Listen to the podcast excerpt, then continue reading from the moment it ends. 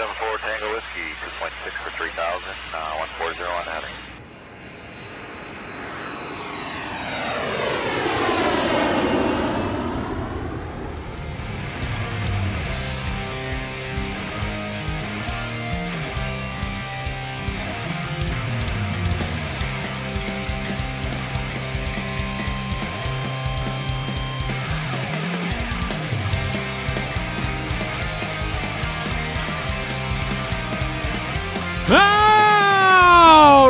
Welcome to Frequent Flyer. It is, I, I don't know what it is today.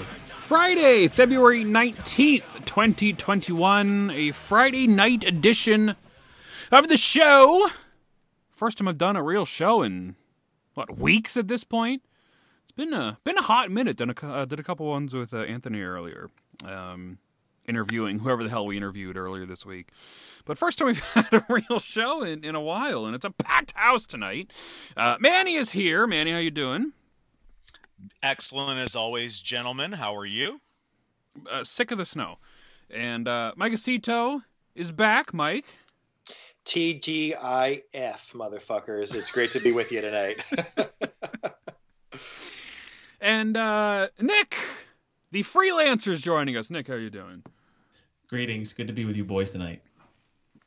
It it is, and uh, yeah, got new intro. I told the guys before, but we got new intro. You may have noticed. Third show, third time we changed the intro.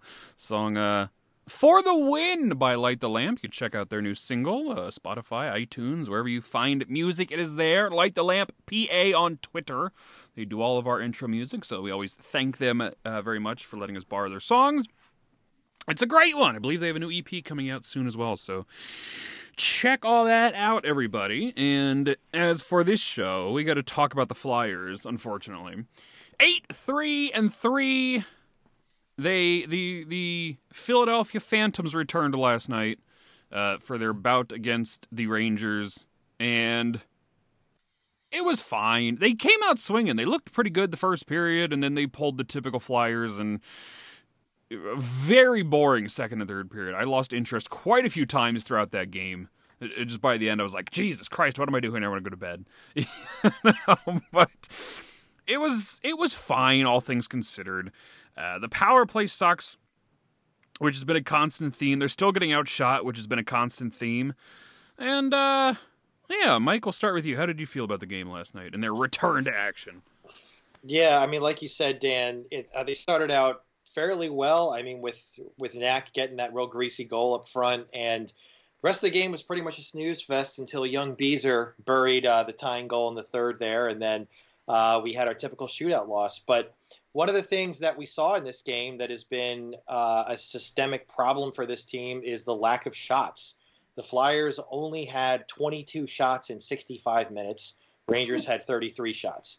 And that is becoming a consistent theme as we are seeing throughout this season. The 12th time in 14 games they've been outshot. Unacceptable. Their power play's even worse. They were 0 for 5 last night, which you can kind of give them a pass for a bit considering like 4 or 5 of their usual forwards are out of the lineup. But 0 for 5 is unacceptable. And they're 0 for 9 in their last two games. They're 2 for 23 in their last seven games dating back to January 28th. And they're just 9 for 47 on the season. Not great. And three of those nine came in the first two games against Pittsburgh. So this power play is just a complete wet fart. Like they're not even get. This is not them getting set up and they're trying real hard, but the bounce is just. They're not even getting into the zone. They're spending half the time. It looks like they're in a goddamn penalty kill. You know this. is brutal to watch this year. Can we take a page out of the uh, NFL's book? You know, the NFL did a relatively good job dealing with you know COVID and everything, and I think that uh, the the NHL should, uh, at least the Flyers, should also adopt something that the NFL teams do. They should decline penalties because it is not an advantage for this team at all. Not even on a five on three, they look bad. Uh, I, I thank God I didn't watch this game yesterday because it sounded like uh, you know better than Adderall. Um, just putting you right to sleep. Um, I, it was either going to be a public execution or it was going to be a dullard of a, of a game like it was yesterday. Um, first of all, it was on TVAS, some Quebec station. How do all you Flyer guys in Pennsylvania and Jersey get to watch this game? And I'm in Canada and I don't even get to watch this game, and it's a Quebec station. Drives me mental. You guys birthed the sport. You should be able to watch every game. I know, should. it's it's it's funny you mentioned that because for for years now I've I've thought that the Flyers do look better at five on five than on the than on the power play for some reason, which is weird because the other team seems to just get into like a defensive mode where they can just shoot the puck down the ice and ice the hell out of it and not worry about a damn thing. And the Flyers have no remedy for that. So it's actually better at five on five when the other team is taking chances in their zone, so it opens up more space for them. As ass backwards as that sounds, that seems to be what we're seeing. Their power play was uh, pretty poo in the uh, bubble, correct? Yeah, they went two for like ninety or whatever. and then it, and then it was uh, pretty mediocre during the regular season last year. I mean, I know it was a you had a big gap in the middle there, but the power play really wasn't like top ten, right? I don't believe. I think it was around number ten. I mean, actually, maybe like top half. But you're right. They're right. only number eighteen right now. So why do they keep bashing their head against the wall and expecting something to change? Like because uh, Michel Therrien's back there, who's seven hundred years old and doesn't know anything any different. It's ridiculous. Like why? We're, we're, and people on Twitter keep trying to tell us all that things are fine, but when the same things keep happening over and over and over again. This was not, not one game. This was not No. a one game, you know, eh, Lehigh Valley Phantoms are playing. Hell, if anything, I was glad that I saw some new faces in the power play, and that still didn't change anything. But yeah, I don't know. This this is a problem. And I don't know if it's coaching or players or or or what the fuck is going on, but it just it, nothing's going right at all. So I don't know how you remedy this situation besides getting the fuck you know rid of Michel Therrien and and adding a player to in the offseason that you know are power play specialists. You know. Because because this JVR fellow, I mean, he's doing his damnedest out there this year. Got to give him some credit, but you know, as I alluded to on other shows, like when JVR is leading your team, that's probably not great. You know, you probably have some serious issues somewhere else, and the Well, the lack of is- offense anywhere is just it's bad right now. Well, I think the thing is, is that they solely rely on the deflections for scoring. Like, there's no other method of putting the puck in the net. You need to shoot it from the point and hope it deflects off of like six players' shin pads, and then magically hits JVR's stick blade and goes between the goalie's legs. And that that can be one method of scoring, but you need to do so many other things. And the Flyers were starting to do this, I think, a little bit last season, was to kind of get the play behind the net and use the guy behind the net as somebody uh, to kick the puck out. Hold on, I'm tweaking my mic. I heard that too. I heard that. It stopped on our on my end, Dan. I Yeah, Mike, uh, I, Mike, I agree that the uh, the power play is so one dimensional, and their offensive game this year, including the bubble, is so one dimensional. They're just a perimeter team. No one really goes to the dirty area until you have a minute left on the clock and your goalie's pulled, and that's why you keep seeing them barely touch 30 shots a game and barely have any consistent high threat chances because they're just always on the perimeter. Their power play is always like back around the boards, one way then the other. Let's try this side. Nope, back around the other side. And it's just or the JVR, I'm sorry, the Voracek to Giroux, you know, cross ice pass that never works. or the Voracek or Provorov, you know, backwards pass through the neutral zone, you know, back across your own blue line, which I always go like, guys, the net is the other way. Get some mm-hmm. urgency, get the puck in there, get mm-hmm. the puck, retrieve it, set up. No, they're just fooling around in their own zone and you know, in the in the neutral zone instead of actually coming up with a, you know, a game plan and skating the puck up the ice. Mhm. it's just frustrating like and, and again eh, like to dan's point it's it's coaching. I think it's also the players too um, and again it, it's always provorov but i don't see anybody else doing anything either uh, other than as as mike said you know jvr deflects a puck you know by accident um, or goes off his you know hip or, or something and goes into the net but i mean start to switch things up put two d men out there you know do do something uh, you know why did they get this gustafsson fella because like you know he's supposed to help the power play. He's never really out there for the power play. Yeah, that's the Um, one thing I notice as well. He, he takes shifts every once in a while, and for what it's worth, that's the only thing he does well. He is very good at getting the puck on net from the point. Like Shayne Gostisbehere, like wishes he was as good as Eric Gustafsson when it comes to that part of his game. You know, usually Ghost is firing him into the shin pads or, or ten feet wide. At least Gustafsson isn't as good at getting a net, but he's very rarely ever out there for the power play because you can't trust the fucker if he goes the other way, right? So it's a kind of catch twenty two scenario with him. So. and I look at other teams as well. Uh, sorry to interrupt, Dan. I look at um, you know other teams when I look at their power plays, especially Colorado, just because they have so many snipers on that team. But there's so much movement in front of the net and in the slot Mm-hmm. Yep. areas. Yep. You're always seeing players go left, right, frontwards, backwards to try to create space and pull defenders out ever so slightly to open up those shooting lanes. You have to have that sort of thing inside of the ice. You can't just, I mean, as Nick alluded to, they're just constantly going around the perimeter all the time. And you can't do that because it allows all the defensemen just to stay in one place. They don't have to do anything but wait and watch, essentially.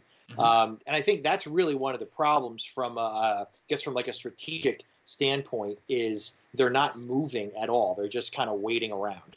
It's the problem with the same people on the same team. How for how many years has Voracek and Giroux been on the same wings doing the same thing?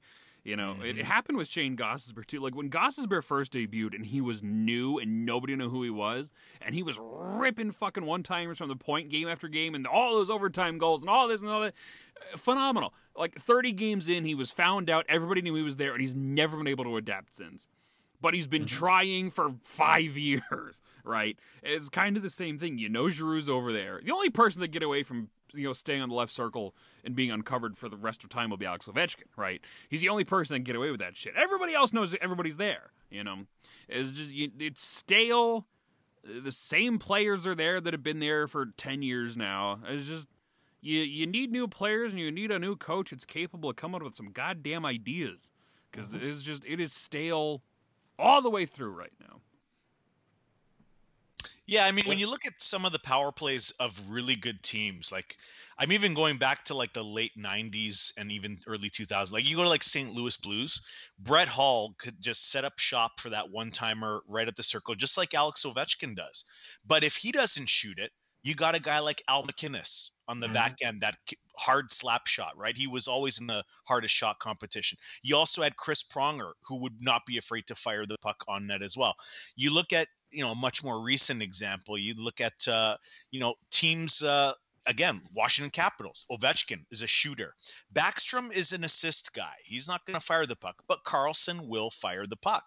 You know, they got more than one shooter in the perimeter areas that's not in the the net front guy which JVR is. So other than Provorov who again and he doesn't fire the puck enough, but I mean Voracek's a pass first guy. Giroux is a pass first guy. I mean, who else you got? Konecny? Eh, not really He a shooter do either anything. yeah, I mean, and he shouldn't even be out there on the power play one, anyways. But it, you know, who who's it going to be? Who's the shooter? They don't have the shooter. Yeah. I think the key word is is dynamic for all these good power plays. Even though Ovi sets up in that circle and he has a shot from God, these power plays are moving and they're dynamic. Where you all have said, like, all right, here's a little here's a little radius on one side, Giroux, don't you dare leave it, and on the other side, Voracek, don't you dare leave this half circle, and that's it. No one's moving. There's no moving pieces. There's no shooters. It's just mundane. They tried so long to produce offense from the point and the point only. Right? Mhm. It's whoever's back there responsibility to produce the offense to take the shot that JVR is eventually going to tip, right? Like that's their entire battle plan and it has been for years and years. And for quite a while it was working. When Del Zotto was back there, you know, it was fine, but like Christ almighty, you got to have a second game plan in your book here, you know? Their fucking power play. One page. Get it back to Provorov who fires and hits JVR. If you can't do that, you're fucked, right? Like that's where they're at right now. You just god damn, they're so bored. Like I said it during the playoffs. Like when I on my couch here in Allentown, Pennsylvania, can watch the fucking TV and know exactly who they're going to pass to and when they're going to take the shot. You think other teams don't know when they're going to do the same thing? If I can Mhm. figure it out, they know goddamn well what's going to happen. Like, come on! This isn't that hard, right? And It's the really hard. the puck movement, the puck movement is so slow too, and Yeah. deliberate. Or at least the Capitals, it's moving, it's moving, it's moving. They get Ovechkin open, bang, they're picking it out of the back of their net. Yeah, when you watch Colorado and some of these elite um, power play teams, they do they move the puck quickly because defensively, listen, it's four against 5 Mhm. and you've got a lot of ice to cover. You got chances are you got more than one guy that you got to keep an eye on out there. And if you're going slow and really deliberate and you're telegraphing your passes, then you're actually giving the penalty killers a rest. And that's the exact opposite of what you're supposed to do. You're supposed to wear them out. You're supposed to tire them out, keep them guessing, move the puck with, you know, purpose and frenzy and speed. And you're always going to have one guy open. It's just math. It's 4 against 5. There's going to be one guy that should be open at all times. If not, you're doing something wrong. You're Mhm. not moving. And that's not good. You need to be able You've got guys that can pass. Jake Voracek, I'm not his biggest fan, but the guy can pass the puck. And if you have a guy who's open, he'll get the puck on that guy's stick, but he's got to work to get open. And a lot of it is just let's watch the guy with the puck. Let's see what he does with it instead of everybody on that ice on that, you know, power play saying, "Give me the puck. I want it. I'm going to use it. I'm going to take my shot. I'm going to do something with it." Instead, it's just it's too passive, way too passive. Hmm. I think it's just lazy. It, it's just they hope, you know, they had some success with JVR in front of them. And they say, oh, hey, we just got to throw the puck on the net, and look, he'll just tip it in. Why don't we just do that all the time? And and that's kind of the mentality. They don't have that kind of mentality to say, look, we need the movement, we need a lot of one timers, and we need to be crisp. Um, I, I think they need that lesson in arithmetic, Manny. Maybe you can head on over be a math teacher for them for a little bit. Five is greater than four. I mean, I didn't know that. They don't know that. So I mean, somebody's got to tell them. So Well, and here's some other math that uh, some I want to. If Flyers Puck Sauce is listening, Robert Hagg has more goals than Jeff Skinner this year. Think about that. Oh, Hopefully, we don't I get don't like canceled puck talking to other people on these shows right now. we're not gonna get canceled.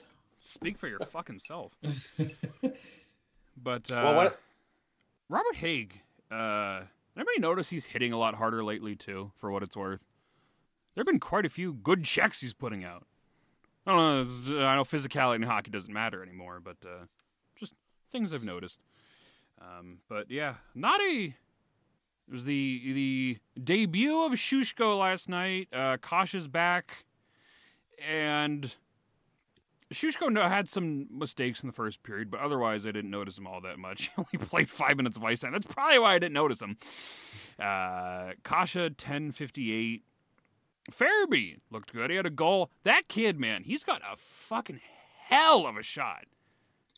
Uh, it, once I think once everything starts clicking for him, he could be a real dangerous, uh, real dangerous forward up there. But Hayes was good. Took a couple stupid penalties. But uh, yeah, like I said, it was just a, it was a pretty boring. It was like a Flyers Devils game versus a Flyers Rangers game last night. And um, other guy I want to touch upon, Nolan Patrick. This is kind of his opportunity to step up and you know kind of thrust back in the lineup this year. Looked good out of the gate in the Pittsburgh series, as did most of the team, and then that fell off a cliff too. But uh, I don't really know what to make of him right now. He just kind of exists. He's been a good pair of hands but nothing more than that. He's almost more like a Michael Raffl esque player right now than he is, say, Claude Giroux. Right? He's just a guy you can put out there. He's not going to make all out of snakes. Not going to do anything wrong, but he just kind of exists.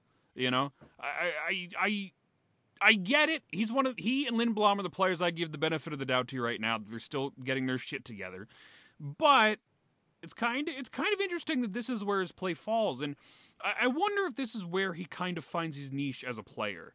You know, kind of that third line, fourth line center role. You know, where he is capable of chipping an offense now and again, but just being a good, solid pair of hands, because that was kind of his mo. You know, coming out of junior was he was not going to be this elite level player versus just a really good, you know, a good hockey player, good sound player. So I wonder if this is more of the Nolan Patrick we're going to see in the future. I think that it could be Dan. I don't know if he's doing himself any favors given he's, that he's in a contract year right now. Um, you know, you probably want to be noticed when Doing you're on the Flyers the a favor. Well, yeah, well, yeah. I mean, when you're in a contract year, you have to try to do everything you can to shine. And I see him skating out there, and I mean, like you said, Dan, he's not doing anything specifically egregiously wrong, but he's not really making any of those, you know, nice passes. He's certainly not scoring. I, he's not. I don't really know what he's doing. He's just kind of floating in space during his shift. There were opportunities last night that I saw, and I see him do this a lot. Is he has a decision? There's like a line change, right? And he can either push forward and chase after a puck to potentially create a scoring opportunity, or he can pull back and just retreat back to the bench. And more often than not, I see him just say, you know what, I'm just going to let it go. Just going to retreat back to the bench, let somebody else do it. And like I'm seeing that all the time with him in these games, and that's something that is really concerning for him because I'm looking for him to take that next step. You know what? For me, Nolan Patrick, I, I agree with everything that both of you have said, and you do want to give him the benefit of the doubt. And listen, I, I don't dislike the guy. I, I thought it was the right move when they when they drafted him. Um, but he literally is a ham and cheese sandwich with no mustard on it, no mayo, no pickle, and it's brown bread on top of it. It's not even like the tastier white bread. But anyways, He does have Um, the lettuce though, so yeah, he's got yeah, iceberg, no nutritional value whatsoever. Um, but basically, with Nolan Patrick, I mean, listen, I want to give him every benefit of the doubt. He's coming off, you know, a year and a half plus of not playing, you know, migraine disorder, the whole thing. At the same time, this is a real issue that the Flyers always need to kind of think about. Um, we're quarter of the way through the season, and I know the Flyers haven't played the quarter of the games because they've missed so many because of COVID, but Chuck Fletcher's always got to be looking at okay, it is a contract year, as Mike alluded to. What do we sign this guy for? Do we want to sign him? Do you trade him? Is there a trade market for him? Probably not. But at the same time, can he be added to something to bring something else in uh, in a position of need like defense? If you can throw him in with something else and a draft pick, um, you know, can you get something in return? And I think that the knee jerk reaction of the fans on Twitter is to get their, you know, we can't Right. trade anybody, Panny. What the fuck you talking about? yeah, no, it's the Nolan Patrick revenge tour. You can't. What a revenge tour. He's he's basically invisible for the most part. Um, it's like it's like he's hiding in the closet, but only you know nobody's even in the same house uh, as for him to enter. But um, listen, Chuck Fletcher's got to be honest in his assessment. An assessment of players, regardless of the situation, has to be ongoing. Every game, every week, every month, and then at the midpoint, end point, quarter point, three three quarters point of the season, you got to always look at okay, how's this guy doing? What can we do with him? Are we putting him in a spot where he can succeed? If not, is it better? Do we move him? Do we keep him? Do we sign him? What do we do with this guy? And I think Nolan Patrick's being, I don't want to call him a problem. I think his situation uh, is problematic for the Flyers. He doesn't have trade value at the moment. He's not lighting the world on fire at the moment. You know, you feel bad because you want to give him every opportunity to succeed and get through what he's going through. Totally, totally get it. At the same time, I I'm sorry, I don't want him as a 3C. If this guy's going to top out as a 3C, I am not interested at all. Uh, this guy was not supposed to be a 3C. This guy was supposed to be, you know, at the very least, a very good 2C. A pretty good 2C, like a, a top 10 2C kind of guy. Um, and he's not that. He's not that right now. He hasn't shown any inkling of getting there. And I, I, I don't want to keep re signing guys where you go, well, yeah, but now you can sign him for a deal and it but at the same time it's about value it's about what he brings to the table you can sit there and say you want scott laughton back and that's fine but you can't bring scott laughton back and give him a raise and keep shayne gostisbehere Yes. and jvr and all of these other guys because again it's math it doesn't work it won't add up to 81.5 million It doesn't. And and unfortunately, Nolan Patrick again, what's he going to want? He's not going to sign another eight hundred thousand, you know, eight eight seventy five k deal. Eight gonna want a seventy million. four, Manny. Eight seventy Whatever whatever it is. Um, you know, he's going to want a million. At and least. again, a million's not a lot, but still, what's he bringing? I don't want him as a 3C. He needs to be more. I'll give him some more time, but he needs to do more. God, the day they trade him, this fan base is gonna lose Oh. their shit, and I'm gonna be all here for it. Yes. You don't get drafted second overall to be the third center. And he wasn't he was Hextall's pick, right? He's not Fletcher's pick. So He- I'm sure like Fletcher doesn't feel as much allegiance to him as if like if Hextall were to still be here, God forbid. Um I'm sure he could at least move him at least once. I mean, if Galchenyuk can get traded five times, Nolan Patrick can certainly get traded at least once. And I'm all for moving him. I I, I know the guy went through headache problems last year, but at what point in the last three years has he shown that he's a dynamic number two overall pick? He hasn't. So get the fuck out. Go out there with your little buddy Konecny and bring me uh, Jack Eichel. I've seen the Jack Eichel rumors again. Oh, we'll touch on that. Don't worry. Okay, good. We'll, 'cause I we'll was- get oh, there. all right. So you guys talk about trades. Put him in the Jack Eichel move. Bye bye. I'll drive you to Buffalo. This is the part of Chuck Fletcher that that uh, concerns me a little bit. You know, is is his player evaluation he wants to his lack of anything this summer or off season. I guess it was fall more likely, but you know that really kind of made me worrisome because you know he didn't do a lot of anything spectacular in Minnesota. And when it comes to somebody like Nolan Patrick, and we'll touch upon the Couturier and Eichel in a minute, but he, you know, he, when he's contracted up, he's going to be in the same scenario. You know, do you sign this guy eight years at eight million, and you know, uh, end up paying a thirty-eight-year-old Sean Couturier eight million dollars for multiple years? Like that doesn't sound like a good idea. Uh, Same thing with Patrick. Do you just keep? Do you sign this guy for three years at you know one point one million and just lock him in and be nothing? Or do you try and capitalize while he's theoretically got some value as the untapped potential bullshit? You know, partner him with Laughton at the deadline, go find yourself a middle of the road defenseman, let Bunnaman and Kasha handle the bottom six roles with Raffl, and you fucking move on with your life, right? Like, you have a whole AHL team right now that is filled with bottom sixers one day. You know, there's no reason to hold on to anybody in particular. And if Patrick isn't gonna show up, then fuck him, right? I don't give a shit if he's a second overall pick. If he was drafted last in the draft, I don't give a shit. If you're gonna contribute to the team, you can be here. If you're not, get the fuck out. You know, we, there's too many faceless people in this team, and Nolan Patrick is just another body. And Dan the Flyer fan is tired of it. Yeah, You I know- think they're. Go ahead. Oh, sorry, Mike. go ahead, man. Yes. No, no, you go. I, you know, I haven't really given a lot of thought into what they're going to do with him in the offseason, but I think I wouldn't be surprised if they try to get him on some sort of value contract, some sort of multi-year value deal. I don't know, th- three years, three three mil AAV or less than that, one point five, something like that. Just so they have Sean Couturier one C, Kevin Hayes two C, and Patrick at three C for some period of time, whether that's the next one, two, three, four, five years or longer. And they are all set down the middle. I think that's kind of where Better not be longer.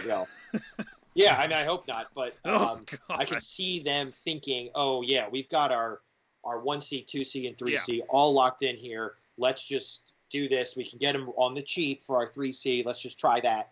Uh, so that's where I think they're going right now. If I had to guess, Yeah, if I had to put money on it, that's what I would assume they're doing too.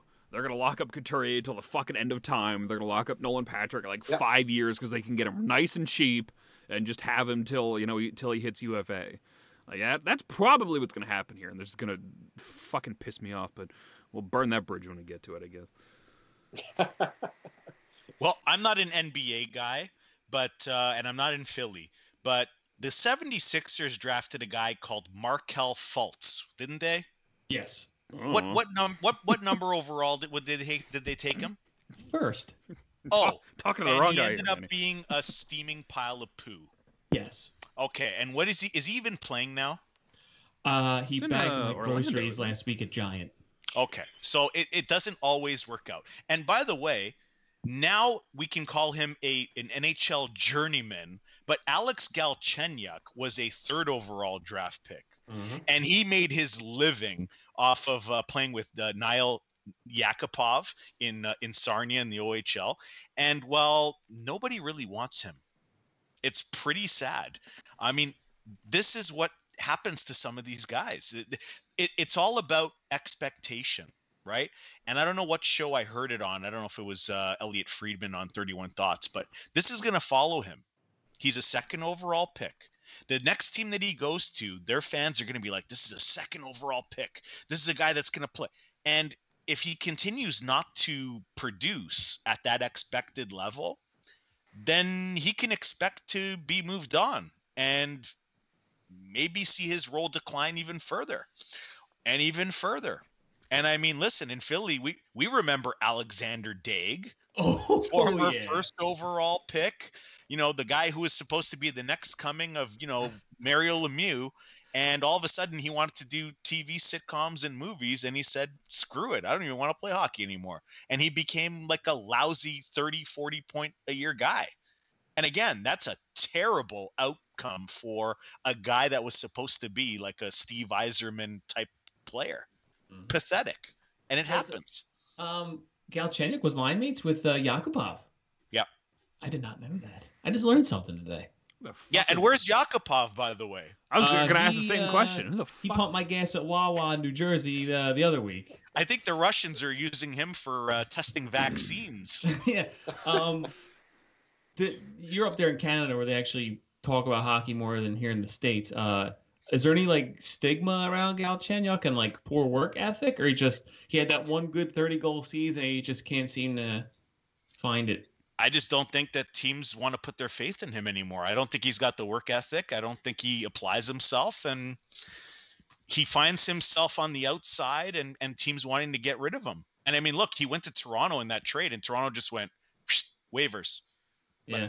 like uh, and, and and he's not expected to sign anywhere either like that's probably it with the situation of the cap right now he's probably not signing unless it's like Is some team just no they they thought they get rid of him no Does Ottawa or Carolina have him now? Toronto has him now, don't they? No, no, no. They fucked them off. Like they acquired him, and then I think they moved him right away. They put him on waivers. I think. What? Oh my goodness. yeah it was one day and they put him on waivers Hold on. Let's ask the fucking Google machine here. While he pulls that up, John Scott on dropping the gloves was saying about Galchenyuk, like he got put on Pittsburgh, where you have many good players to play with, and he still couldn't put up points. So Galchenyuk is probably this is it. He'll he'll be uh how many how many points is he going to put up in the KHL next year? On February 13, 2021, Galchenyuk, along with Cedric Paquette, was traded by the Senators to the Hurricanes in exchange for Ryan Dzingel. The following day, Galchenyuk was placed on waivers by the Hurricanes upon clearing assigned uh, to join the AHL affiliate Chicago Wolves. On February 15, 2021, the same day before he could join the Wolves, Galchenyuk was traded to the Hurricane, uh, traded by the Hurricanes to the Maple Leafs in exchange for Korshkov and David Warf- Warsofsky. So he's still in Toronto. Oh, it was Carolina that flicked him to the waivers right away. Yes. And Yakupov is playing the KHL. He had one goal and seven points in 15 games this season. So he's not even doing good over there. Lehtera had like well over a point per game pace. The word There are uh, there Yeah. are guys that putin put in jail that have more goals than that if you beat uh, SK Petersburg, you go to jail. yeah You the go to the gulag. gulag.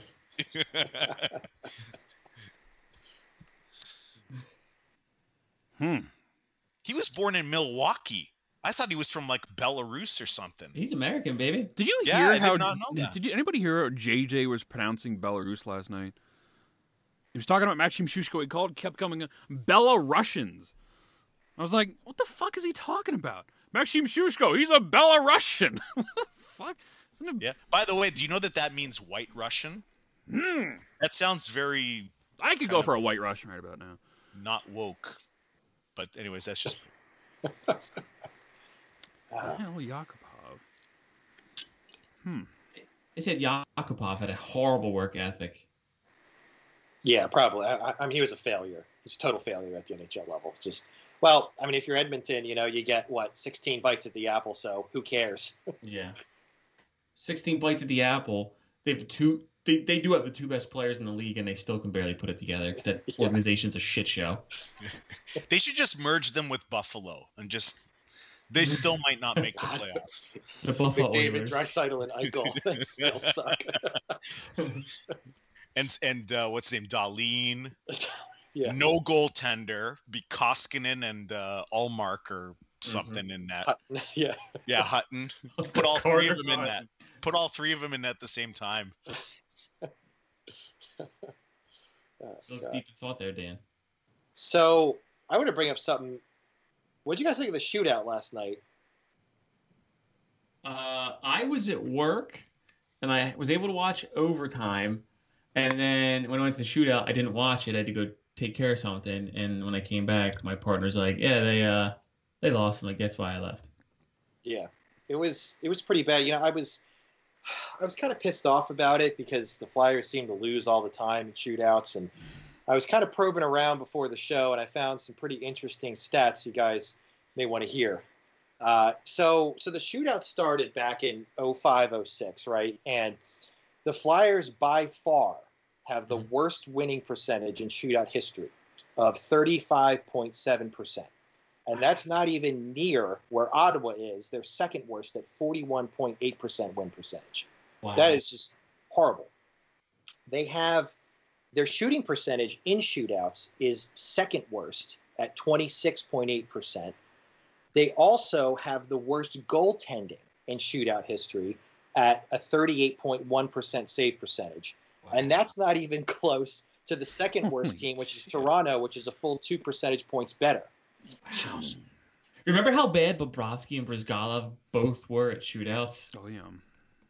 It's just, this is so bad. And so I'm thinking about them like, you know, they brought in like new coaches and stuff. There's been new management through this. So why are they still so bad? And everyone's saying, oh, well, it's inexplicable. It's just bad luck. Well, I actually think you can explain it fairly easily. And Mhm. here's why it's because the Flyers, for the past nine or 10 years, have been obsessed with two way players. That's all they want to get are guys that are two way, that really it's just one way. They have a commitment to defense and play offense second. That's really what that means.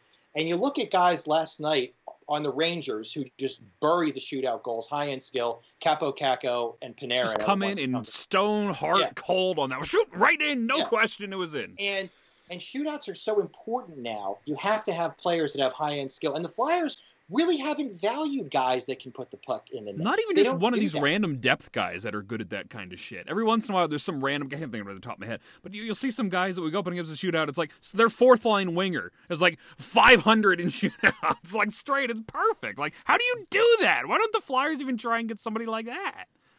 Yeah, yeah. I I think that's what it comes down to. Is you have to have the high end skill guys. They don't have them on the team. They haven't had them on the team. That's why they've sucked in shootouts for the past decade. That's a lot of lost points. Yeah. I, I put it out last night on Twitter. The Flyers only only Carolina overall has less wins than the Flyers. I'm not counting Vegas. I think, am I right? Are they 50 and 90 in shootouts? Yeah, I think that's it. Something yeah, like yeah. that, yeah. Total wins. It's, yeah. it's awful. I, I don't know how to explain it. I mean, Mike, I don't know how. I don't know if you're in your 30s as well. Yeah. Uh, all right, you got young Daniel over here. Um, when they brought out the shootout, they had Forsberg and Gagne, but no goaltending and no other options. Then you had the 06 07 year, they were terrible. Then you bring in the Mike Richards, Danny Briere era. Richards wasn't very good at shootouts, neither was Carter. And again, no goaltending. I think it's been pretty much the story of it all. Is always bad goaltending at shootouts, right? Bob and Briz were terrible at the shootout. You knew they weren't winning. Yeah. Speaking of Yakupov, real quick, I uh, the re- n- n- Nick mentioned I was deep in thought because I'm looking up his jerseys. I can buy his second NHL jersey from his second NHL game for uh, one thousand two hundred fifty bucks. Don't you dare. yeah, I know that. I draw. I- Look, I don't tell you what to do, but that's one you just please don't. It's That so tempting. need- Don't don't don't put that in your collection. You don't That's need it. that's some sage advice for Daniel San. Yeah, yes, young Padawan. don't get that. He wore three I- jerseys on his I was NHL act- debut, and this is his second jersey that he wore in the following game. Ooh, and, and the game after he was probably benched, right? probably. I was actually at the first ever NHL shootout game. No shit. Yeah, it was the I was the first game. I believe it was the home opener for the Toronto Maple Leafs, and I somehow got a, a buddy of my brother's. My brother's uh, who's a police officer. Um, his friend, who's actually now on the radio on Rock Radio here in Toronto, uh, in the morning show, and he actually got some tickets and he was like, "Hey, you guys want to go?" So we're like, "Sure." So we go. It was it was Leafs against the Sens, and Ottawa won in the shootout. And uh, I remember taking the subway on the way home uh, back to the park. You know, we parked uh, in the subway station, took it in. It goes right to the air, then Air Canada Center, now uh, Scotiabank Arena. I hate it when they change names. Um, and uh, see this well-dressed guy uh, walking down the subway, and it's the mayor of Toronto, David Miller, not the crack-smoking mayor. That was my next question. This is bef- this is this is the guy this is the guy before the the crack smoking mayor. Um, so trench coat, really well dressed, and he's like man of the people, taking the subway, and he comes right up to us, and of course they've got Leaf jerseys on, and I refuse because I hate the Toronto Maple Leafs, and um, we're like, oh my god, it's David Miller, it's Mayor Miller, and he goes, so what do you guys think of the shootout? And uh, we are like, ah, it was all right. It was pretty good. I was like, yeah, it was pretty good. And uh, my the the radio guy goes, "Oh, this is uh my friend. He's a he works for you. He's a police officer for the city." And he goes, "Oh, pleasure. Thank you for serving our city." And then he goes, "And you, sir." And he goes and he shakes the other guy's hand. And then he goes to shake my hand, and then my brother goes, "Oh, he's a Flyers fan." And then the mayor just looked at me and just turned around and walked away. I was like, "Great. Not voting for you, you jamoke." Vote Miller. Vote Miller. Vote Miller. I can buy a Yakupov jersey that he wore during his sophomore season for seven hundred bucks. Please, God. Please. I will intercept that package. You go so far. Is that a fair price, Dan? Like, do you like? I mean, like, I mean, you've seen For players Yakupov, absolutely not. Yeah. That's that's that's about six hundred more than it's worth. Um, if it was his rookie jersey, like the first one, yeah, maybe that's that's closer to the ballpark what it should be. But for just some random jersey he wore, seven, absolutely not. Is your brother uh, older or younger, Manny? I've got two brothers, so one's older, one's younger. The officer. He's younger. I'm gonna let this awkward silence hang a little. I'm bit just longer. thinking about being a Toronto officer, but it's like, was were tickets cheaper back then, or were they always a hundred bucks for like? you know- A hundred? No, they're they're more. Standing room is a hundred bucks. Now, Yeah. Oh yeah. yeah. Well, they've pretty much alienated like. Is that hundred American or hundred Canadian? No, it's it's Canadian. Hmm. We can But do that but then. It's like but don't 20 forget beer, beer beers are like nineteen bucks each. So actually, get a Oh! big one. It's like twenty two or something. Well, the the uh, Maple Leafs. It's only been what Air Canada Center and Scotiabank. Yeah, and Maple Leaf Gardens. That was the original building, right? Yeah. Well, the Flyers building has changed four times. That would drive you nuts. Core State Center, FU Center, Wachovia Center, Wells Fargo Center. Yep. Always banks too. The banks got all the money. Yeah, banks got all the money. Anyway, let's talk about this Jack Eichel fellow. His name uh, popped back up in the rumor mill, which is always a good time to plug my piece where I suggest we trade Sean Couturier for him, and then hundreds of fucking people in my mentions getting angry at me because I suggested they trade Sean Couturier, uh, which is never not funny. But uh, yeah, I I it's a very hard thing to talk about because where do you even start value wise for somebody like Jake Eichel? Realistically, if you're Kevyn Adams, you have two options, right? You trade him and get a whole bunch of veteran pieces that you can win now. No more bullshit. Let's compete and make things happen, right? Two or three pieces that you can build around. Or you tear it all down again, get, you know, a whole bunch of good prospects that you can build around. Go into a mini rebuild with that. You know, eh, maybe trade another top guy or two. You know, and then try it again. Right? Those are your options. And in that that scenario, the Flyers can meet the first one because you got Sean Couturier. And beyond that, they really don't have any choice. If they're going prospects, you know, even if they were to package their top three prospects together, which is what Frost, York, and probably Zamula at this point. You know, they'd probably tell him to fuck off because nobody knows who the fuck Morgan Frost is besides Flyers fans who are riding cock too hard. but I, I, I found it very interesting that people in my mentions pointed out to me that the Sabres would not want Sean Couturier because he's older and is going to be doing a contract that's very expensive. Yet, whenever I suggest we get rid of Sean Couturier, they don't want to keep him. They want to keep him no matter whatever the cost. So there was some kind of uh, ultimate irony there. Quite a few people mentioned that as well. That's why I brought that up. I thought that was funny. Um, that the the the irony of of the Sean Couturier fans. But I don't know. We had uh, Rick Carpiniello on the Rangers guy a few weeks back, and he said that if somebody like Jack Eichel, you know, specifically mentioning my name, would ever be available, the Rangers would be all over him. And I, I think those would be good dance partners because the Rangers have so much actual young talent on that team. Um, that they can afford to move one or two of them if it means getting a legit superstar center. Um, but yeah, I, I, I would wonder what the Flyers would do in that scenario. What a realistic trade would look like. I've tried my best to name trades, and of course, people go, "Well, how about uh, Frost, Kasha, and a third? And it's like, no, that wouldn't work. you know, like that's not even an NHL twenty trade. You know, that's just stupid. But um, yeah, what say you about a potential Jack Eichel to the Flyers trade? Uh, Manny, we'll start with you, or not? Uh, it, it won't happen. it, it's just that simple because the asking price is going to be astronomical, yeah. and this fan base will just cower in the shower with the cold water on, just shivering. uh, Konecny, no, we can't trade Travis Konecny. No, he he chirps people. Um, it just won't happen. I just don't see how it happens. It's going to take a. I mean, listen, it's going to be a lot more than Sean Couturier. Oh yeah, it's going to be. Somebody Couturier, told me the other day they Konecny. can't trade Travis Konecny because he, as a two-way guy, of his agitator and a point scorer, and I almost fell out of my chair laughing so hard when I heard the word that he's an agitator. He agitates the shit out of me, but beyond that, I don't know what the fuck is agitating.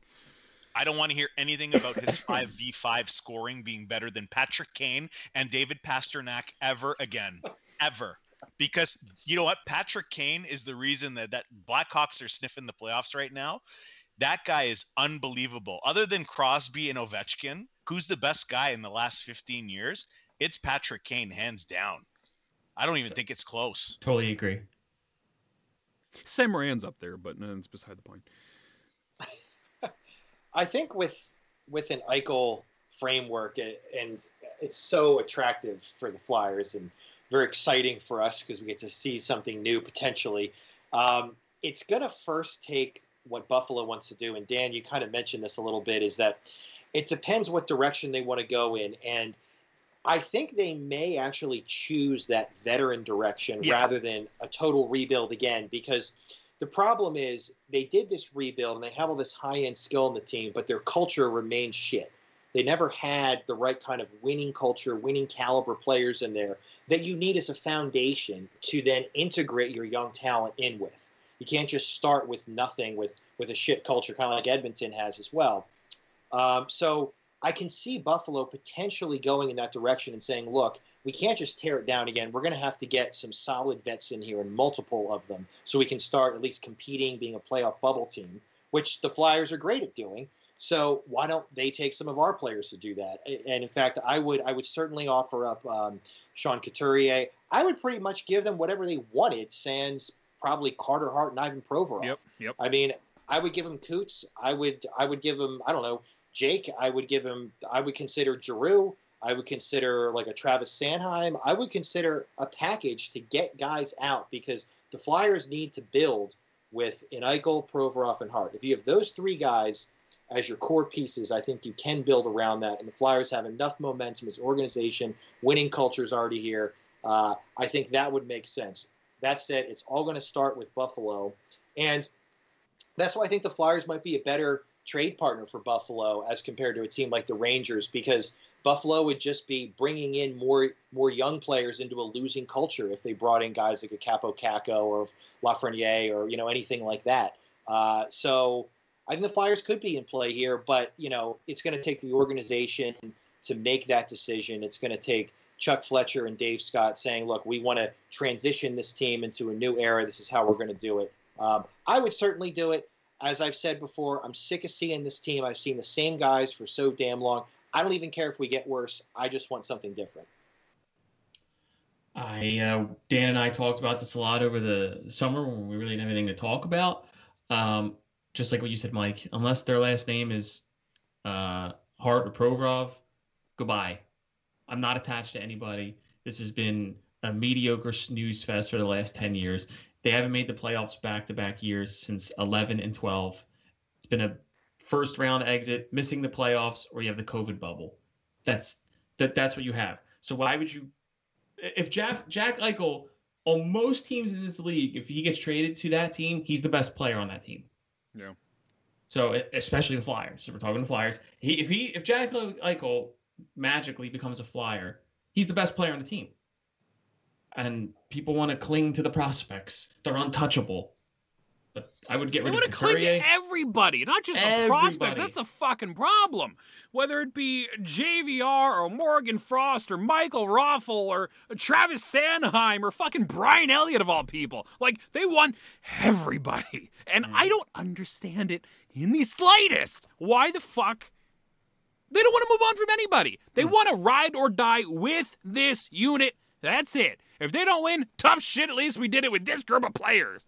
What the as they fuck? get their asses kicked Like- every game. How these? There's no way these people grew up Flyers fans. There's no way. When the fuck was this mentality ever a thing? Remember in the mid 2000s when everybody would play 20 games here before they got dealt? You know, Mm-hmm. like nobody was here for long periods of time, with the exception of like Simon Gagne. You know, like now everybody's been here a decade. This whole goddamn team's been together for how many years now? And yet we still want to see it for fucking whatever reason. Oh, it drives me nuts. If you acquire Jack Eichel, the window gets opened a little wider because he's younger than Yes. uh, Couturier. Um, you're not going to have uh, Eichel's under contract for a while. You're going to have to worry about paying him a raise anytime soon. So why would you not want to open your window a little more? Dan, you always bring up the Blues. Do the Blues wish they had Morgan Frost and Joel Farabee, or do they, or they wish they had that Stanley Cup? Because you have to move on from prospects and picks if you want to make some splashes every now and again. You're not going to keep drafting A plus guys, except for the Flyers. Apparently, the Flyers have like have nothing but A plus players. But honestly, you're not going to add on A plus players unless you occasionally part ways with a Couturier, with a Frost, with a First, with a Sanheim. It's not always, as Mikey D says, Hagg in a third. You have to break your heart a little bit and get rid of players to get all stars. Anthony and I brought it up before. Like the Chris Pronger trade. Can you imagine if that happened today? They hmm. traded their top prospects to get a legitimate number one defenseman. People would lose their goddamn minds. No matter how good Chris Pronger was on the team, it didn't matter. The fact that they would have lost Lucas Sbisa, people would have been fucking crying tears, right? It's just like it's insane. It's an insane concept to me. Riding or dying with players versus wanting to win games. I just why keep trying to shove the same square peg in the fucking round hole for 10 years in a row rather than going, hey, why don't we go out and find somebody that's young, that can fit in your window with the rest of your players? Provorov is the same age. Carter Hart's a little younger. Like, they're all, these guys, this core doesn't work with the current players. And this is something that I've talked about as well. Like, your core of Giroux, Voracek, JVR, like they're so goddamn old. Sean Couturier, and you have all whatever talent you do have here, young wise. You know uh, they're going to be around for a long time. Let's see. Provorov is 24. Sanheim is 24. Fuck Travis Sanheim. Phil Myers is 24. Carter Hart's 22. Meanwhile, you have Giroux who's 33. Kevin Hayes is 28. JVR is 31. Sean Couturier is already 28. You know, like that doesn't equate well you know, as far as your time frame, your window right now is open as long as Giroux doesn't completely fall off a cliff. The second that happens, be it next year or three years from now, it's over because you have nobody that can replace Giroux. Nobody. And then what do you do? We sign Sean Couturier at the end of next summer for eight years, but eight million. Oh, but we can't get rid of JVR at the fucking expansion draft because he's playing good for the first time in three fucking years. So now we can have JVR at seven million for two years after that. Sean Couturier locked up till he's fucking half dead. Kevin Hayes is here till the end of time. You're undoubtedly going to resign Drew. It's just going to be the same fucking people. Why? I'll play devil's advocate here. Sure, I know man. what I know what you guys are all saying about how um, anybody but Provorov or Hart, and you can trade them. That's from the Flyers' perspective, and I agree with that. However, if I'm Buffalo, I'm not even entertaining any deal unless it involves a Hart or a Provorov, because truth be told, Jack Eichel is worth more than both of those guys. Yeah, that's true. He is. And if they I mean, throw on certainly right now- I will take fucking. They can have Provorov. I want somebody who hits.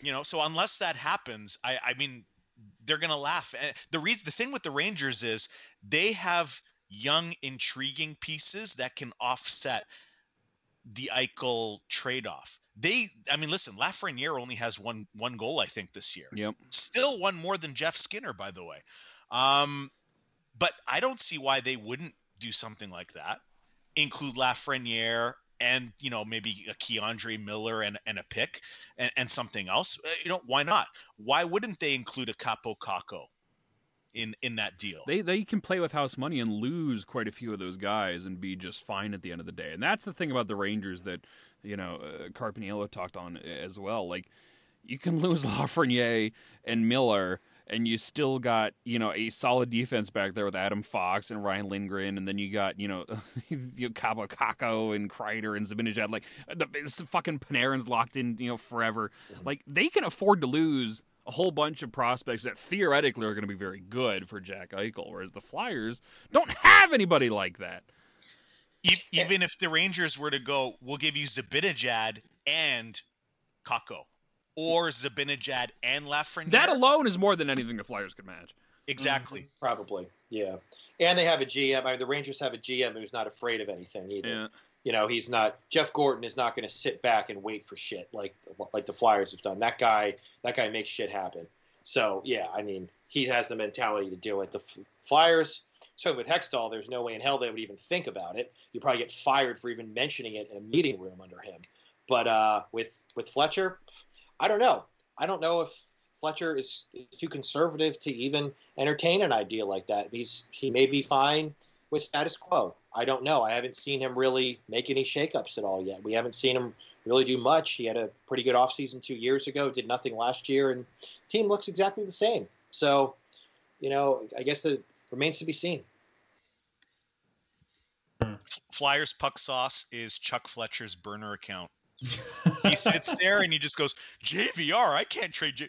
You that JVR has more goals in the last two years than so and so, than Patrik Laine does in the last two years? Are you crazy, guys?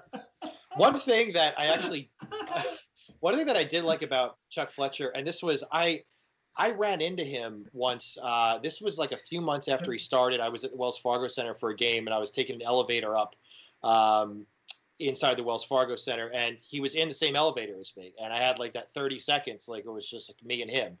And I was like, "Oh, hey, Chuck, you know, welcome to Philly." And he said, "Oh, yeah, you know, thanks, thanks, thanks." I was like, "Hey, you're doing a great job so far." Because at that point, he had like he had cut like Dale Weise and like Lehtera and shit, and got rid of them. Uh, And he's like, and he's like, "What are you talking no. about? I haven't done was his name? anything." David Huh? Schlemko. That's who it was. Schlemko was the other one he got rid of.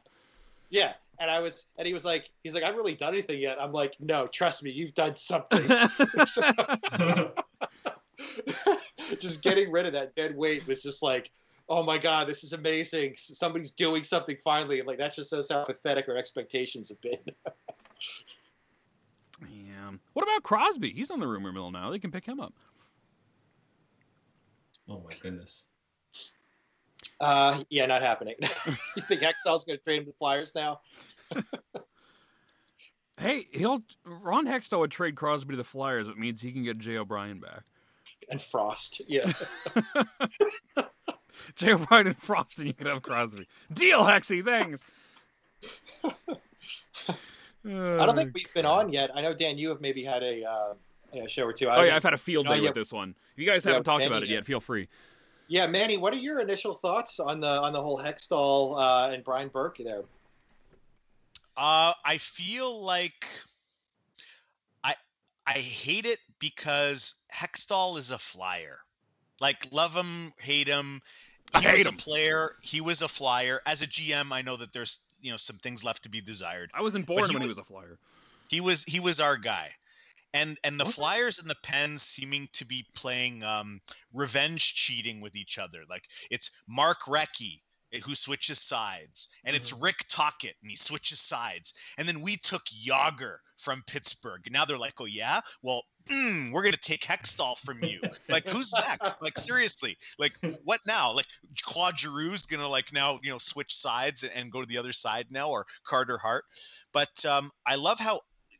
Twitter, I was born when he was a flyer. He left in '99. All right, I was three. Anyway, continue on. the reaction of Flyers Twitter is either, well, who cares? It's going to be a 10 year rebuild, um, or it's going to be he's going to draft well, which is what he should be doing there. He should be drafting. The thing with, uh, I, I think it's a great dynamic between him and Brian Burke because that's the difference. We didn't have a Brian Burke guy. They now do. Brian Burke is going to be the conscience of that team. Hey, Ron, long enough, man. It's go time. Let's go. Make that deal. Make those deals. He is going to report right to the ownership. Hextall's going to have full reign to do what he wants, but the way that Brian Burke explained it in some interviews that I said is he's like, it's don't think of it as a, you know, one person has power over the other. It's called when something happens, the person's going to pick up the phone and call the other person and say, this is what's going to happen. Are you good? Yes or no? And if it's yes, then all right. It's it's a he called it uh what do they call it? A partnership. Mm. And that's kind of the interesting thing when I heard you and uh, Anthony DeMarco talking about the structure. And I had thought about that when the Hextall thing kind of broke. I'm like, the Flyers, it's it's Chuck is is the GM and the president. He doesn't have to answer to anybody except Dave Scott. And Dave Scott is sitting in his Comcast castle. And you know what? As long as the Flyers, you know, make, you know, four pennies of profit, awesome. Everything's fine. Uh, otherwise, I want money. And if the Flyers lose money, then he's in trouble. Um, you know, you're not going to have a situation where fans are screaming for a month saying, fire Hextall, uh, chanting it at every home game. And this guy just goes out saying, he's my guy. And you know what? We're going through a rough stretch. And don't worry, we're going to work our way out. We, I believe in these players.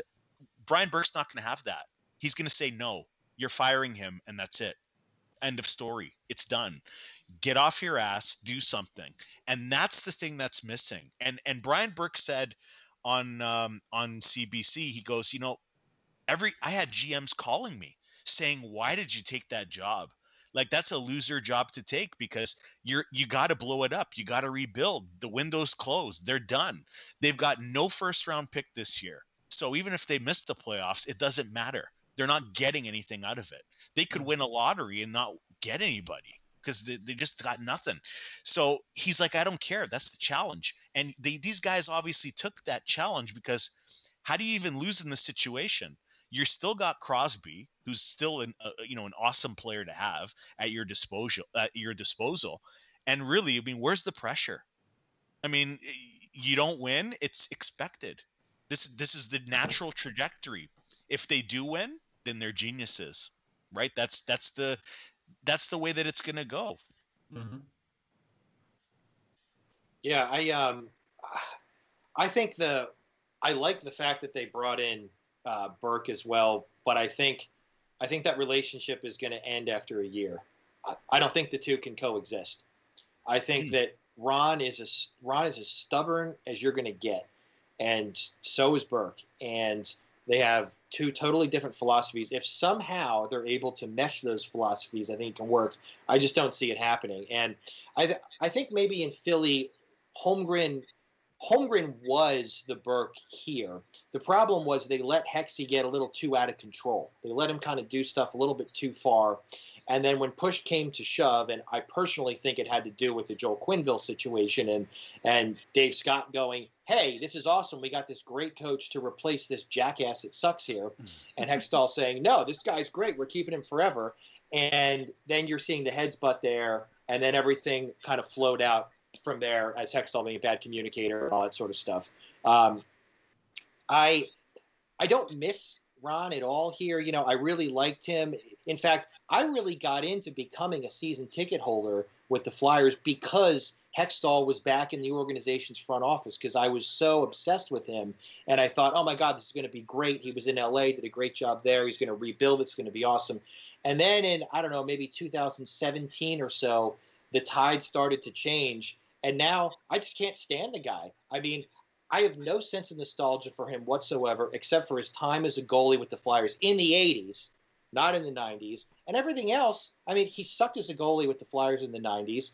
And here, he made me hate the team here by the time he was gone. So I have no sense of nostalgia, no missing him at all. Good riddance. Um, you know, I don't even like the guy. I thought he was an asshole to us during season ticket holder meetings too. So fuck him. You're not the first person to say that. Who else said that, uh, Dan? Someone else said it to us that like at those season ticket things, uh, that Hextall was a jerk off. Forget who it was. He's not very engaging. I mean, he got up there and it felt like you know you're you know you're watching like a know, a brick wall with a mouth on it, trying to talk to you about some bullshit. It just was not. It was not the kind of thing that you expect as an engaging Flyers, you know. You're not in this thing. cult. You're trying to get real answers there, and he's trying to force feed you the Kool Aid into his you know, I don't want to trade a draft pick for a 35 year old. Ah! That quote will live Yeah. in infamy in my fucking brain for the Yeah. rest of time. Did they They could- serve pizza there? They had, uh, I think, well, there was a couple of them that I went to. They would have like you go in, and like the, and obviously there's no event going on really, but the concourses are all open, and they have like a bunch of tables set up with like food and whatnot. You go get your food and win. You know, take it to your seat and listen to them talk horse shit. But, uh, um, but yeah, it's. Uh, I'm glad he's gone, and fuck him. His time as a GM tainted his Flyers player career, if you ask me. Uh, that's a good point, Nick. Yeah, Yeah. I mean, it did for me. I I was expecting so much more, so much more when he was here. And then, you know, the guy obviously he's pissed off he gets fired, and he holds that press conference at like the Radisson Inn or whatever, like across the street in Jersey from Voorhees the next day, so we can explain his side of the story. I thought that was hilarious. I've like Mhm. never seen that because you know you see Hextall with the Flyers logo behind him and stuff, doing all the press conferences. Then all of a sudden, fucking like I don't know, like a Radisson double tree with this shitty podium, and like Sam Carchidi's there asking him about why he got fired. It's just absolutely hysterical. He's at the Well, I mean- Four Seasons Garden Center back then. Yeah. Yes. Well, I mean, listen, everybody can uh, talk all they want on Twitter about Brian Burke and Ron Hextall. The real interesting guy is going to be Sidney Uh-huh. because the first call that these both of these guys make is to Sidney Crosby. And ultimately, they're going to sit down with him and say, What do you want? What do you want us to do? If you want to stick it out here and finish your career as a Pittsburgh Penguin and go down in the pantheon with, you know, uh, Lemieux and Jagr and you as like the three faces of the franchise, then that's what we'll do. And if if you want to just start selling off pieces, then we'll get on the phone and we'll we'll trade Malkin. We'll trade Letang. Uh, we'll get we'll start retooling and rebuilding if that's what you want to do. If you're willing to stick it out, and if you don't want to, then you tell us and and we'll act accordingly. Sidney Crosby is for all intents and purposes the GM right now. Ball's Yeah. in his court. And I agree with that, man. And that's a great point because he is such a unique and exceptional player and has won so much. I would agree with that approach that he deserves that level of deference. I would agree with that. Then you flip the tables over to the Flyers, but the Flyers give that level of deference to guys like Matt Read and Michael Raffl and all that shit who've been here for seven, eight, nine years. You know, like those guys. Scott Laughton will be here for seven years. I mean, those guys are treated like Crosby here. So like that just kind of shows you the difference between the organizational philosophies. Well, then we can bring people back. Uh, let's let's bring Jori Lehtera back as the power play coach. We'll fire Therrien, and then he'll be giving. Don't worry, don't worry. He'd ref, it's- undoubtedly be better than Therrien. I would It- take it's, Lehtera over him it's in smelling salts. I swear. Here, bag of coke. Yeah. Smell it. Get out there and start motoring around on the power play. okay, boys. Oh, the nose is bleeding. The nose is bleeding. It was a high stick. It was- it was- it's called the deviated septum.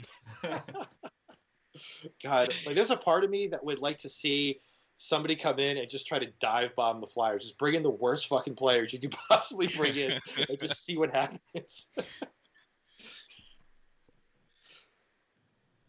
So I think what you can do, the takeaways from this is that the Flyers will get both Couturier and Eichel for Morgan Frost in a third. yeah, I think that's the obvious conclusion after that. Yeah. What are what are your thoughts about the outdoor game? Have they have they moved it yet to the Mayo Clinic? The backdrop is very pretty. From all the pictures It I was seeing on Instagram today, it looked great. That it Um, does. I can't say I'm excited for it as a fan. I don't care. It's just another game these days. But uh, yeah, it looks pretty. So it'll be fun to watch on TV. I'm sure. How bad do you think that the NHL feels about it? Because I, I'm not hearing too much traction about it, not that much excitement about it, and ultimately you want a competitive game, a good game to showcase what your sport the is. Bruins, And have been, the Bruins have been kicking the shit out of the Flyers all season long when they're at full strength, and now they get to go against the Phantoms roster. This is going to be a fucking bloodbath. Right. No, they have built-in excuses, so you know they're fine. So it's it's playing with house money. They don't they don't have to win. You know. So what the Flyers love fine. most is built-in excuses. oh Yeah. yes. Yeah. I mean, Coots was injured. Other players hurt with COVID. You have to wait for other players to develop. Um, uh, what else is there? We have to wait for Patrick and Lindblom to come back and recalibrate. Still early in the season. Uh, what else? I had this all this stuff written down actually because it's been going to my fucking mind so much. uh, their record Carter has- Hart's not playing well. yeah, Carter Hart's not They're- at his best. their record has to be totally lopsided for us to do anything. So we can't even think about critiquing them until the record is lopsided. So don't even think about that. Uh, flat cap makes it impossible. And don't forget, we have an expansion draft coming up, guys. We can't do anything. Yeah. And we lost Pitlick in the offseason. And Niskanen retired. Yeah. Oh yeah, Niskanen retired. Oh, And Robert my God. Hagg ices the puck, Just go to Puck Sauce's page and he'll he'll have all the excuses. Aka Yeah. Chuck Fletcher. Burner count. It's just, it's just uh, like, man, I need to get like a whiteboard in my room or something and just number these things because we're probably at like you know five thousand and ten at this point. Be like a goddamn. CSI board with the red strings everywhere. And the... yeah yeah it's just uh it's it's just mind-boggling to me like at this point you know i have i'm i'm usually very patient with with most players. Like when you have like a new player come onto the team whether it be a veteran or even a younger player i usually give them like a few year window. But after like year three or four with the team i start to come down really hard on them if they're not producing. And at this point you go through this flyers roster you have most of the team is well past that at this point. Yes. so that's why I'm so hard on these guys most of the time. The the Sanheims and Konecny's of the world that have been here for like four and five years. It's like, all right, I don't want to hear potential anymore. It's time to start seeing some, you know, real oh, action, and, and that's why I have no sympathy for the, either one of those two. Really, it's like they're in their mid twenties now. It's time to start, you know, seeing some action here, and and and. But no, potential, Daniel. They got potential. You can't question them. He was on pace for 30 goals, you asshole. One goal in ah. 22 playoff games doesn't matter. And I Zero also and 17 in the bubble didn't matter. He was going to put up 53 goals last year. Didn't you know that? I also love like that Claude Giroux even before COVID was on pace for like four goals this season and nobody really cared.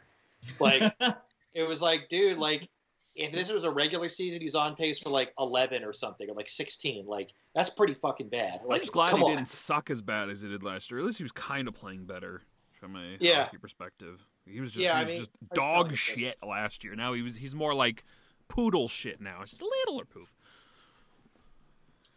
But Yep. uh, Well, yeah, speaking of Claude Giroux and all the COVID tests and all that, I've, I've got a top five list. oh boy, Yes, I was hoping Of- you had a list, man. Hell yes. I, I wrote it literally an hour before uh, getting Nice. getting uh, up on board here. So this is due to the positive COVID tests plaguing the Flyers. This week's top five are the top five other tests that are Flyers related. So here we go. Uh, number five, Claude Giroux and the pregnancy test. So congratulations to the Giroux family. Uh, um, for announcing that they will have another baby boy. Congratulations. That's awesome news. That's the only positive one, okay? Let's not get excited. Uh, number four, the Rorschach ink blot test, which is basically the heat maps that ineffective math posts on Twitter all the Oh, time. That's what that reminds me of. Um, number three, the general aptitude test, which basically 85% of Flyers Twitter will fail miserably at. Careful, Manny. You're gonna offend a lot of people. Then they'll well, play victim. But go ahead. That's true. It's uh well, I didn't say who. You're I right. didn't say who. I'm They'll sorry. figure Um, it out. Don't worry. Number number number two. Uh, this one is is for Mike. Okay, Mike, just for you, Mike, for Mike only. Did you know that uh, Travis Konecny almost went to law school? What? no. Yeah, well, it turns out that AV uh, proctored his LSAT test because he sat him like because he's a bum. He Oh sat him. Yes, oh, so good. and the number one test that is Flyers uh, related, but not really, uh, a colonoscopy. Because uh, I I've never had one, but I imagine that that's the feeling that I get when I see Erik Gustafsson handling the puck in the defensive zone. I'm kind of clenching, like, Ooh, what's happening there? I don't know what's happening. The Don't whole- give it away. The whole Flyers brand is a fucking sandpaper Yeah, colonoscopy. You can add colonoscopy colonoscopy to a name five things you'd rather do than watch a Flyers game. Ouch. Most At least you get drugged up beforehand. Yeah. Well, they better have a good showing in Tahoe. I, I think AV had some interesting quote where he was kind of like admitting like he knows that they're probably going to get crushed, but he's like, "We're going to try real hard." okay, man.